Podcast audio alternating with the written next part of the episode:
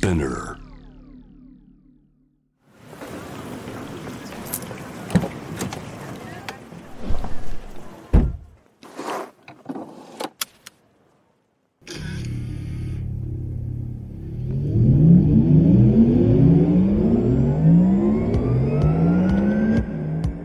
人生の中で絶対に叶えたい夢のリスト Bucket List ポルシェの創始者フェリー・ポルシェから脈々引き継がれる夢を追い現実にする勇気。そんな夢への熱烈な信念は今もポルシェの大切なミッションです。Driven by Dreams 夢を追いかけることで道を切り開き続ける方を様々な業界からお迎えしこれまでに叶えてきた夢の数々そしてこれから叶えていきたい目標や夢について伺っていきます。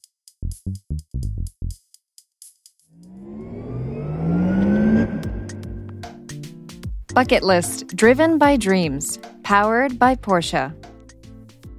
夢を見る力で道を切り開き続けているゲストをお迎えして夢のリストについていろいろな角度からお話を聞いていきます。ナビゲーターは私シャウラです。そしてポルシェジャパンマヤです。よろしくお願いします前田さん元気ですか？元気ですね。今日ももう奇跡。上げ上げで。もう落合さんからもいろんな熱もらってるんで。そうですよね。もう。前田さんのマックステンションで今日は行くんですよね。もうもう暑すぎてもう今 T シャツになってますんで。はい。リアルに。リアルに。私ちなみにヒートテックにタートルネックにその上にカーディガン着てる中で。ひ冷え性。冷え性で若干ちょっと今暑いです。私もこの熱を感じてるんで脱ぎたいぐらいですね。さあ今回も引き続き落合選手をお迎えしていますよろしくお願いしますよろしくお願いします。さあ前回はねいろんなまあこれまでの道のりのお話とかを伺ってきたんですけども、はい。前回話してた中でちょっと気になったのがやっぱりその世界に勝ちたいっていうキーワードがあったんですけどはい。あの実際ねあのおっしゃってたように、まあ、海外アメリカに行ったりロシアに行ったりそこで、まあ、自分が通用しないと思った瞬間もあったと。実際海外に行ってみて驚いたことって何かありました？うーん、まあ一番は、日本だと自分は195センチあって大きい方なんですけど、まあ海外行くと当たり前で、で、なおかつそのでかい選手が小さい選手ばりに動けて。っうんああなるほど。ていうのが海外の選手の特徴なんで、そこにまず衝撃を受けて、で、例えば僕が日本でパワーで押し切れるところを海外じゃ押し切れないし、うんなおかつすごいクイックレスに動いてくる選手がゴロゴロいるんだと思ったら、やっぱ世界は広いなっていうか、すごい世界だなっていうのが正直最初の方は思いましたね。やっえぱサッカーだと日本の選手ってヨーロッパ行って小柄だけどテクニックがあるからクイックに動けるみたいなのありますけど、はい。バスケって大柄な選手でもクイックに動けるんですか？そうなんですよ。なんで、うんそういう選手がゴロゴロいたんで、すごい衝撃を受けたんですけど、ただ、そこの環境でやることによって慣れてくるんですよ。うん。あなので、慣れてくると試合にも勝てるようになってくるんで、うん。やっぱりどれだけこうその高いレベルで海外でたくさん経験することが大事かっていうのはすごい今でも思ってるので、うん。やっぱ行けば行くほど自分のキャリアになって、じゃあこういうクラスの選手にはこういう戦い方をするとか、そういううん。自分の中で経験になっていくので、えちなみに一番こう影響を受けた選手とかいました？その海外に行って多分いろんな方とお会いしたと思うんですけど。はい。は、やっぱり、あのーセルビアに行った時が一番こう影響を受けました、セルビアセルビア。っていうのは、やっぱセルビアの選手はもうめちゃくちゃうまくて、でかくてっていうのがゴロゴロいるんですよ。はあはそれってなんかセルビアってバスケがなんか盛んなんですか？あの、5人制も強いんですけど、ううんん。3人制は特に強くて、あで、東京オリンピックは銅メダルだったんですけど、ああ、そうかそうか。あの、クラブの、すごい強豪クラブチームがたくさんあるんですよ。うん。で、一回、3、4年前ぐらいにセルビアに10日間ぐらいキャンプ行ったことがあって、で、その時にセルビア人に混じって、あのゲームをしたりとか、いろんな大会に出たりとかしたんですけど、やっぱその時の彼らのハングリー精神とかもそうですし、タフさこあう一日中練習してますし、あまあ、一番驚いたのはやっぱメンタルですね。日本人には全くないこう相手に絶対勝つんだとか成功してやるんだみたいなメンタリティってやっぱ彼らにしかないなっていうのを思ったんで。へええそういうのってどういう瞬間感じるんですか？うーん僕が見たのはルーマニアで見た時の、まあ、セルビアですごい、まあ、3x3 で第一人者って言われるぐらいドゥーさんっていう選手がいるんですけど、すごいカリスマ的はない。スター選手がいるんですけど、え彼が決勝でルーマニアの大会で負けちゃった試合があるんですけどそれはもうどう考えてもちょっと審判の誤審で負けた試合だったんですね。あはいはいはいでドゥーさんがもうめちゃくちゃキレ散らかしててその試合で。審判で。いいですね。切れるんじゃなくて切れ散らかしてたんですね。半端じゃないです。もう本当に殴るんじゃねえかってぐらい切れてて。でもそれってよくはないんですけどうんうん。ただそこまでやっぱ人生かけてるから審判試合終わった後追いかけ回して「お前ちょっと来い」みたいな感じでみんなに止められてたんですよ。で俺はそれをもうベスト8で負けて観客席で見てたんですねその決勝を。ああなるほどなるほど。なんであやっぱ自分にはそれができないんで審判追いかけ回すみたいな。ああそれぐらいやっぱこいつは人生かけてんだなと思って。それぐらいこう止められない感情になるぐらいこうパッションが出ててっうん。ていうのはやっぱ勝利への貪欲さっていうか、まあ、それだけじゃないですけど相手へのもうほんと喧嘩すれすれぐらいの気持ちとかもそうですけどうん。そういうのってやっぱ日本人には足りないので。あー。あそれは足りないって感じてます？その部分は日本人に、足りないって感じてますね。うん。やっぱ勝負事でいい子だけじゃダメなんだなって思い思いましたね。ああじゃあそれを見て自分もやっぱり変わりました？その戦い方というか。戦い方は、まあ、だいぶもともと自分的にはファイター気質なんですけど、うん。昔からバスケットボールやってる時は。でももっとこうやっぱ勝利に対して貪欲にならなくちゃいけないなっていうのはそこですごい思ったんでもう一個一個の感情をむき出せるようなこうコントロールしてやるもんじゃないですけどなんかこう感情を出せるようにしたいなってその時思いましたね。うん。うん。どうですか前田さん？まあね、日本人は、まあ、そういうとこありますよね。うん。多分あの会社も一緒でいろんな世界からいろんな人が集まるとやっぱり例えば中国とか、うん。あの人ってもう自己アピールがもうすごい半端ないわけじゃないですか。ごいですよね。それ見ると日本人はやっぱりちょっとちょっと後ろ下がっちゃう感じが、ままあ感じますよね。うん。いやでもそれすごくわかります。私もハーフなんですけどではい。育ったのがずっと、まあでもアメリカの中でもハワイっていうのがあるのかもしれないですけどやっぱり日本人だなって思いますよ自分が。なんかあのあのすごいハングリーで、うん。もうなんて言うんだろう。もうその言ってたようにその喧嘩すれすれまで私が絶対正解だとか、うん。絶対私をこう前にっていうのはないんですよ。うん。だからそれってやっぱり日本でもいいことでもあると思いますけどね日本人の。はいはい。ね。うん。うんだからそこ難しいところですよね。やっぱりその世界を見ることによってそのじゃあ例えば日本に足りてないものだけじゃなくて日本の良さっていうのも見えてくるんじゃないかなとは思うんですけど。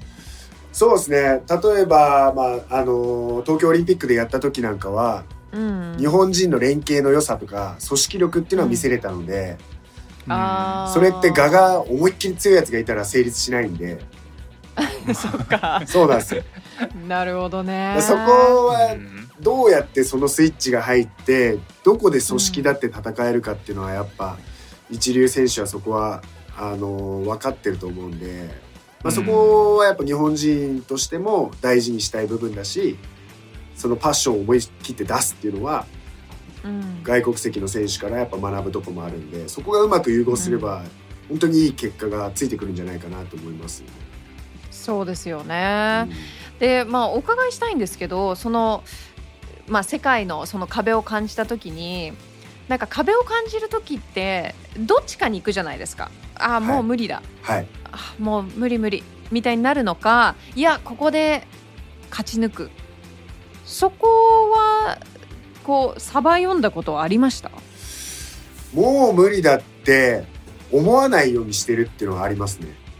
あーマインドを強く持つ。そうですね。自己暗示じゃないけどうん。なんか自分は普段からすごいポジティブな人間なんですけどなんかめっちゃ感じます。超ポジティブですよね。You're a positive Paul, man. そう。ありがとうございます。僕もそう思う。なんかムービー作った時って結構ちょっとシリアスな感じのちょっとムービーだったんだけど今見ると全然あの180度違うなみたいな。なんかポジティブバイブがすごい。あーすごい。だからもうめちゃくちゃ海外行ってボコボコにされる試合もあったんですよ。うん。でもやっぱここで止まってる暇ないなっていうかそこで落ち込んでても何のプラスにもなんないなって自分で思ってて。うん。だったうん。らそれに向けて課題を克服するトレーニングだったり練習をしてやらなくちゃいけないしもう本当に止まってる暇ないなっていうのがすごい自分の中でその世界との壁にぶつかった時に思うんで自分の中でもすごい楽しいですね。絶対次倒してやろうとか。うん。でそんううん。ん。実際に倒した経験もあるんでそこから。う。うんんそこの成功体験が忘れられなくてそこへのモチベーションになりますね。えーえ、もともとポジティブなんですか？これ、元の性格ですか？それともやっぱりその自分の、あの、日々の努力、どっちだと思います？両方ですか？まあもともとポジティブな方ですけどでもポジティブになるためにはやっぱ準備も必要なんで、うん。そこの準備にすごい自信があるっていうのもありますね。前田さんどっちですか？僕はポジティブですよ。どっちかっていうと。何ですか今のまあ、ポ ポジティブですよ。ジティブ。だよねポジティブです。ポジティブ。Very positive あこれでもなんかちょっと言っていいですか？あーどうぞのどうぞ。僕たちのこのタイトルのはい。バケットリストってあはい。Driven by Dreams まさしあ。く、うん。落合選手とかってこの言葉を体現してるなと思って確かにね。本当大会のムービー出てもらってよかったなと思いますう。ん。本当そう夢に夢でこう人生が動いてってる感じですよねお話聞いてると。そうですね。なんでまあ旗から見たら結構こう壁にぶち当たって挫折しながらこう来てると思うんですよ。でも自分の中ではもうそれこそこういこの時の感情はこうだったっていうのが結構こうあるんでそこのターニングポイントで今に来てるんで。だからもううん。昔の自分がね今がこうなってるなんて多分想像もできないと思うし。うーん。そこはすごい人生って面白いなって自分でも思いますね。こうなるんだってラランダムで申し訳ないんですけど、うん。あのあの落合さんの、えーインスタフォローしててスニーカーすごいあ集めてらっしゃるじゃないですか。ああれは。はい。趣味は、趣趣味なんですか？あれは ごめんなさいすごい気になっちゃってごめんなさいね。いきなり夢からこんいな話すいやいやいやでも私も見ましたよ、なんかめっちゃ持ってますよね。これ何足な同じやつんですか何足も持ってる感じが。まあ、全部合わせると多分450以上は。Are you serious? そうですね。え。あ1年間でも履けないっすよね。それ。どう？ちょっと待って。どういうこと？それはあれなんです。自分の好きなやつだけを集めるんですか？それともなんかこれはなんかリミテッドエディションエディションだからこれ買っちゃおうみたいなそんな感じなんですか？あの練習用に買うのか？もう好きなやつを集めてるんですけどでももうコレクションするのも好きで例えば同じ種類で3足買ったりとかもするんですよ。はいはいはい。あー出たリアルスニーカーヘッドだこれ。なんであのスペア用と鑑賞用と履く用とかで分けたりとか。所用はいらないんだよ。いやでもあの私のいとこがなんか大学の頃スニーカー大好きでなんかわざわざあの、まあ、医学部を目指してる時にずっと夜中勉強しながら並んでたらしいんですスニーカー買うのに。はいはい。で同じくそのスニーカー見る用コレクション用と履く用で買ってたんですけど、はい。それを大切に取っといたらスニーカーのソールがだんだんもう置いて大切に置いてあったはずが剥がれ剥がれてきちゃってただのゴミになったっていう話があったんで気をつけてくださいね。いやあのありますよ中には。あの黄ばんじゃってきたりとか、僕のも。あありますよね絶対そんだけあると。一回も履いてないのに黄ばんじゃうとかありますからね、あうわー落ち込むわ。えでもそれだとスニーカーにかけてる金額半端じゃないですよね。そうっすね。アルバイトしないとやっぱり生きてやっていけない。アルバイトしないと。冗談です。申し訳ない。はい。なんで結構あのお店並んだりとかもしたことありますし、あもう本当に好きなんだ。はい、めちゃくちゃ好きっすね。あのすご趣味ですいね。今おすすめのスニーカーってあるんですか？今おすすめはあのー今度出るナイキとアクロニウムのコラボのあうん。のスニーカーがすごい可愛くてですね、えでアパレルも出るんですけどアパレルとかも一緒に揃えたくなっちゃうんですよねそうなると。あー結構。じゃあもうファッション結構お好きなんですね。ファッションめちゃくちゃ好きっすね。あただスニーカーは今日これを履くって決めたのに対してファッションを合わせていくんでやっぱ第一はスニーカーなんですけどね。ーなるほど。足元からなんですね、そうなんですよ。スニーカーをこれ履くでじゃあこの服必要だと思ってすぐ買いに行ったりとか海外のサイトに行ったりとかしてます、ううん。じゃあちょっと究極の選択です。はい。今日から落合さんははい。ミニマリストにならないといけないです。はい一足ファッション用のスニーカーを選ばないといけません。何を選びますか？うわーこれ一足だけっすよね。だって450足以上ある人一足選べないですよね。一足だけ一か足。とりあえず3年ぐらい。そしたらそのジョーダンのうん。うんやっぱジョーダン1っていうのがあるんですけど、まあ、マイケル・ジョーダンが一番最初に履いた方なんですけど。うんふうん。んそれですかね。やっぱ最悪バスケットボールにもできるし。そっかそっかそっはいはい。はいか。マルチにね。スーツも合わせられるし、うん。カジュアルな格好も合わせられるし、万能なんですよ、はいジョーダン1は。ここれスーツは合わせれるんですか？ジョーダン1はスーツ合わせられます。ああなんかまあ。前田さん驚いてますよ。これいよいよみたいな。これ難しそうですけどねコーディネートが。あの外すみたいな感じなんですよ。スーツ。あそうあそうですね。そうね。はいオッケーオッケーお願いしますよ。前田さんも。結構 NBA 選手がやってますね。あのあえて。やってますよね。はいはいはいはいはいはい。みたいな感じでやるためにやっぱジョーダン1っすかね全部に通用するのは。ああなるほどなるほど。はい。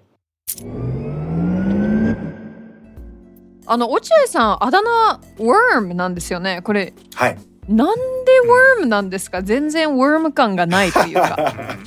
ワームはですねあのそれこそさっき名前出したマイケル・ジョーダンがシカゴブルーズでめちゃくちゃ黄金時代を過ごしている時の相方でデニス・ロットマンってご存知ですかね、はい。Of course he's an icon of America man.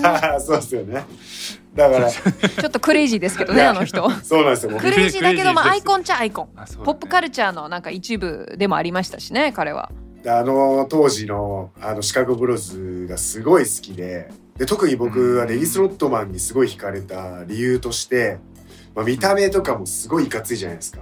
ううん。んでも彼コートに入るとすごい体張って泥臭い仕事するんですよ。へほうっていうとどうどういうことですか？泥臭い仕事をするっていうのはっていうのはバスケってシュートを決める人が一番目立ってかっこいいんですけど、ーそれを彼はあえて望まなくてディフェンスだったり相手を守ったりシュートが外れたボールを必死に取りに行ってリバウンドしたりっていうのを、まあ、縁の下の力持ちですよね。目立たない部分をコツコツやるっていうのがデニス・ロットマンなんですよ。うんもう最強のチームメイトっていうか最強の助っ人みたいな感じですよね。そうですそうです。もう本当にチームに一人いたら最高な選手なんですけど、まあ、そのギャップにすごい惹かれましたね。コートの外出たらうん。もうスキャンダルだらけのめちゃめちゃ派手な生活しいてや本当そうです。試合も急に休んだりとか大事な試合を。してそうなんですか？そんなのあったんですね。彼試合休んでプロレスとかに出ちゃうようなもう本当に。うわ懐かしい。やってたそういえば。セレブリティノックアウトみたいななんかそういう名前の MTV かなんかがやってた番組とかありましたもんね、あの本当に破天荒ですごい自分の気分でそういうなっちゃうんですけど実際試合に出たらもうそういうふうにディフェンスとリバウンドを中心に活躍してあのチームを支えるっていうのが彼のスタイルなんでそこのギャップがすげえかっこいいなと思ってでデニス・ロットマンのニックネームがワームなんですよ。おうおうおうはいはいはいそうだったんだまあ、理由としてはそのリバウンドがすごい強いんでバスケットボールの。芋虫のようにボールに絡みつくっていうので、ワームっていうああそういうことなんだ。うんなるほど。ボールにどんどん吸い付いていくっていうのが彼のニックネームがあってでちょうど僕がその大学バスケ辞めた時にストリートボールの世界に入った時に、ニックネームをつけて活動するってなった時にワームって名付けられて、ワームっていう名前でストリートで今活動してるんですけどへえ。その時にしかもデニス・ロットマン日本に来日して対決してるんですよおっと。おっと。すごい。実際にストリートのイベントでえ、で、もうこれ言葉出ないですよね。いやそこまで。めちゃくちゃ感動しましたしあのもうその時の経験は今でも忘れられないんですけどうん。めちゃくちゃ目の前にしたら超怖いんですよ見た目が 絶対怖いですよね、彼。もうぶん殴られそうなんですけど、もう思い切って勇気出してアタックしたんですよ彼にうん。おお。そしたらもうめちゃくちゃなハードファールを受けて 受けたんですけどその後彼がハグしてくれたんですよああ。今でも忘れられないですけど有明コロシアムって結構大きいところで観客。入れてやってたんですけどそのハグで歓声がわーって湧いてでまあ試合終わった後の記者会見でデニス・ロットマンは、まあ、あのハードファールはエンターテインメントの一つだみたいな エンターテインメント。え、実際にやっぱり違いました？ロッドマンのハードファウルは。いやー結構分厚かったですね。もう激しかったんでもう本当にやられるかと思ったんですけど。やられるかってどういう？やべえみたいな。やべえと思ったんですけど、うん。ハグしてすごい満面のスマイルだったんで。ああ。うわ最高よかった。仕掛けてよかったなと思いましたね。うわー。でその時伝えれたんですか？自分のあだ名もいやそこがなかなか話す機会なくて伝えられなかったんですけど、僕のジャージ91番のワームって入ってたんで多分あ。こいつは俺のファンだなって多分思ってたファンなんだなって。はい。あそうか。でまあワームつながりなんですけど落合さんワームエイドっていうものを立ち上げたんですよね。はい。それがまさしく去年なんですけど、はいはい。これってどういったプロジェクトなんですか？まああの簡単に言うと育成年代を応援するプロジェクトを立ち上げたいなっていうのを現役中に立ち上げたいと思ってて、子供たちを教えるこうバスケットボールスクールだったり、アカデミーだったり、まあ将来的には海外に子供たちを連れていくようなプロジェクトもしたいなと思ってて。うん。でそれはまあ引退した後でもできるかなとは思ってたんですけど、まあ、そうじゃなくて自分がこう世界にチャレンジしたりとか、まあ、オリンピックにチャレンジする背中を見てもらいながら子どもたちにも夢持ってもらいたいなと思ってて、うん。まあ現役をやりながら教えるのに意味があるかなっていうのが一つテーマだったんでそのワームエイドっていうのは、へー。ワームが援助するエイドっていう意味で、まあ、勝手に言葉をつなげて、ワームエイドっていうううん。んプロジェクトを作りましたね。うん。えー、でもそれすごい素敵な話ですよね。やっぱりあのやりたいと思っててもこうプロの人とかこう教えてくれる人がいないとできない人が本当にたくさんいると思うんでその場を作ってあげるっていうのはすごい素敵な活動なんじゃないかなって思うんですが。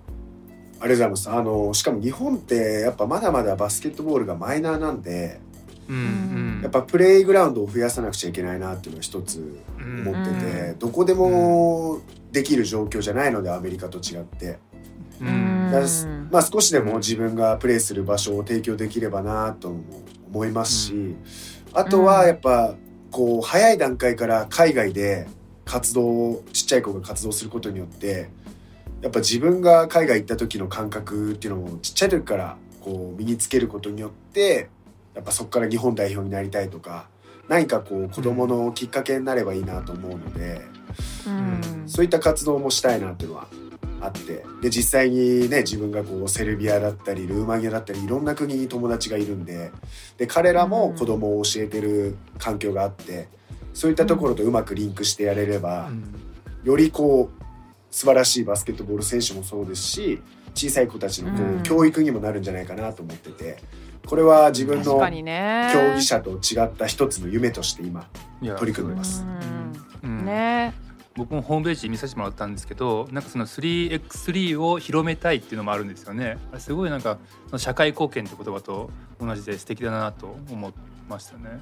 はい、あのーまあ、自分自身が 3x3 で人生を変えてもらったんで、うん。まあ、そういった人が一人でも、こそういった子が一人でも増えればいいなと思うので、うんうん。で 3x3 はさらにバスケットボールに比べてもっともっとマイナーなんで、うん。それを通じてうん。こういろんな人にいろんなことを伝えていければなと思って立ち上げましたね、そこは。うんあそこに新横浜のスケボーパークの隣にバスケットボールのパークもあるんですけど、はい。ご存知ですか？はい、あのあそこあそこで試合もしたことあります。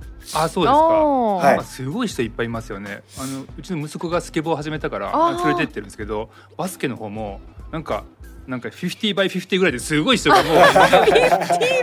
それそれ見るとやっぱりなんかバスケって今人気なんだなっていうのすごい思いますよね。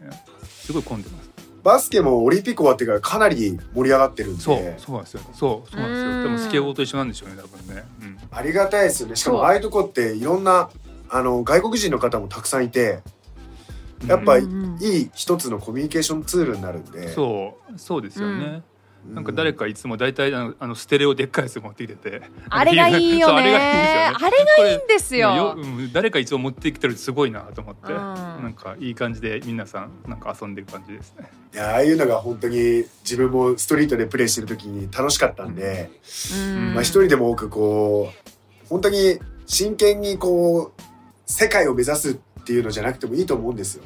楽しくてやるっていうのもいいんで、うんたくさんこうパークでやるのもそうですし、やっぱプレーする場所をもっともっと提供したいですね。そうですよね。自分としては。ううん。ん。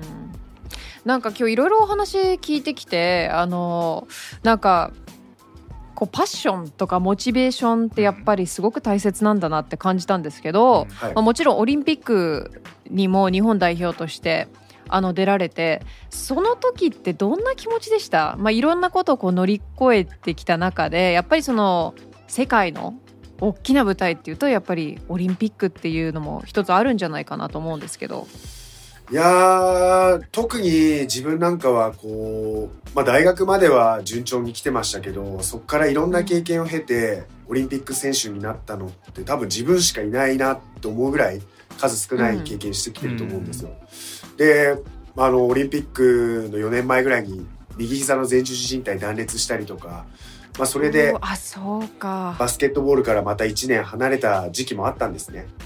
うん。でまあそういった中でも諦めずオリンピックを目指してあのやってきてこう日本代表としてコートに立てたのでオリンピックのすごい感慨深いものがありましたし、やっぱり特別な場所だなっていうのはプレーしてなおさら改めて思いましたねあの時は。うーん。今の夢って何なんですか？もう今の夢はパリオリンピックに出てメダルを取ることですね。うん。パリ パリですよ前田さん。行きましょうか。私たちも行きましょう、うん。ぜひぜひ。あーパリですね。はい、まあ直近でいくと6月にベルギーでワールドカップがあったりとか、はいはい。うん。日本代表の試合はあるんですけれども、うんやっぱりこうオリンピックの借りはオリンピックでしか返せないっていう部分もあるので、東京オリンピックは6位っていう非常に悔しい結果だったんで、うん。うん。どうにかパリでメダルを取って、やっぱこの 3x3 の環境も変えたいですし、あのメジャーにしたいっていう気持ちは今でも変わらないので、うん。うんやっぱ結果が全てで結果を出さなくちゃいけないっていうのは今でも思ってるんでそこはやっぱパリオリンピックに出て結果残したいなっていうのが今一つの選手としての夢ですね。うーんかっこいいですね。かっこいいですねパリあと行きたいですよねただ単に 行きたいですね。あの買い物もしたいですしね。あーもうやい。ばいです買いよ物出ちゃいましたね。どんだけスニーカー買ってくるんでしょうね 多分めちゃくちゃ買うと思いますね。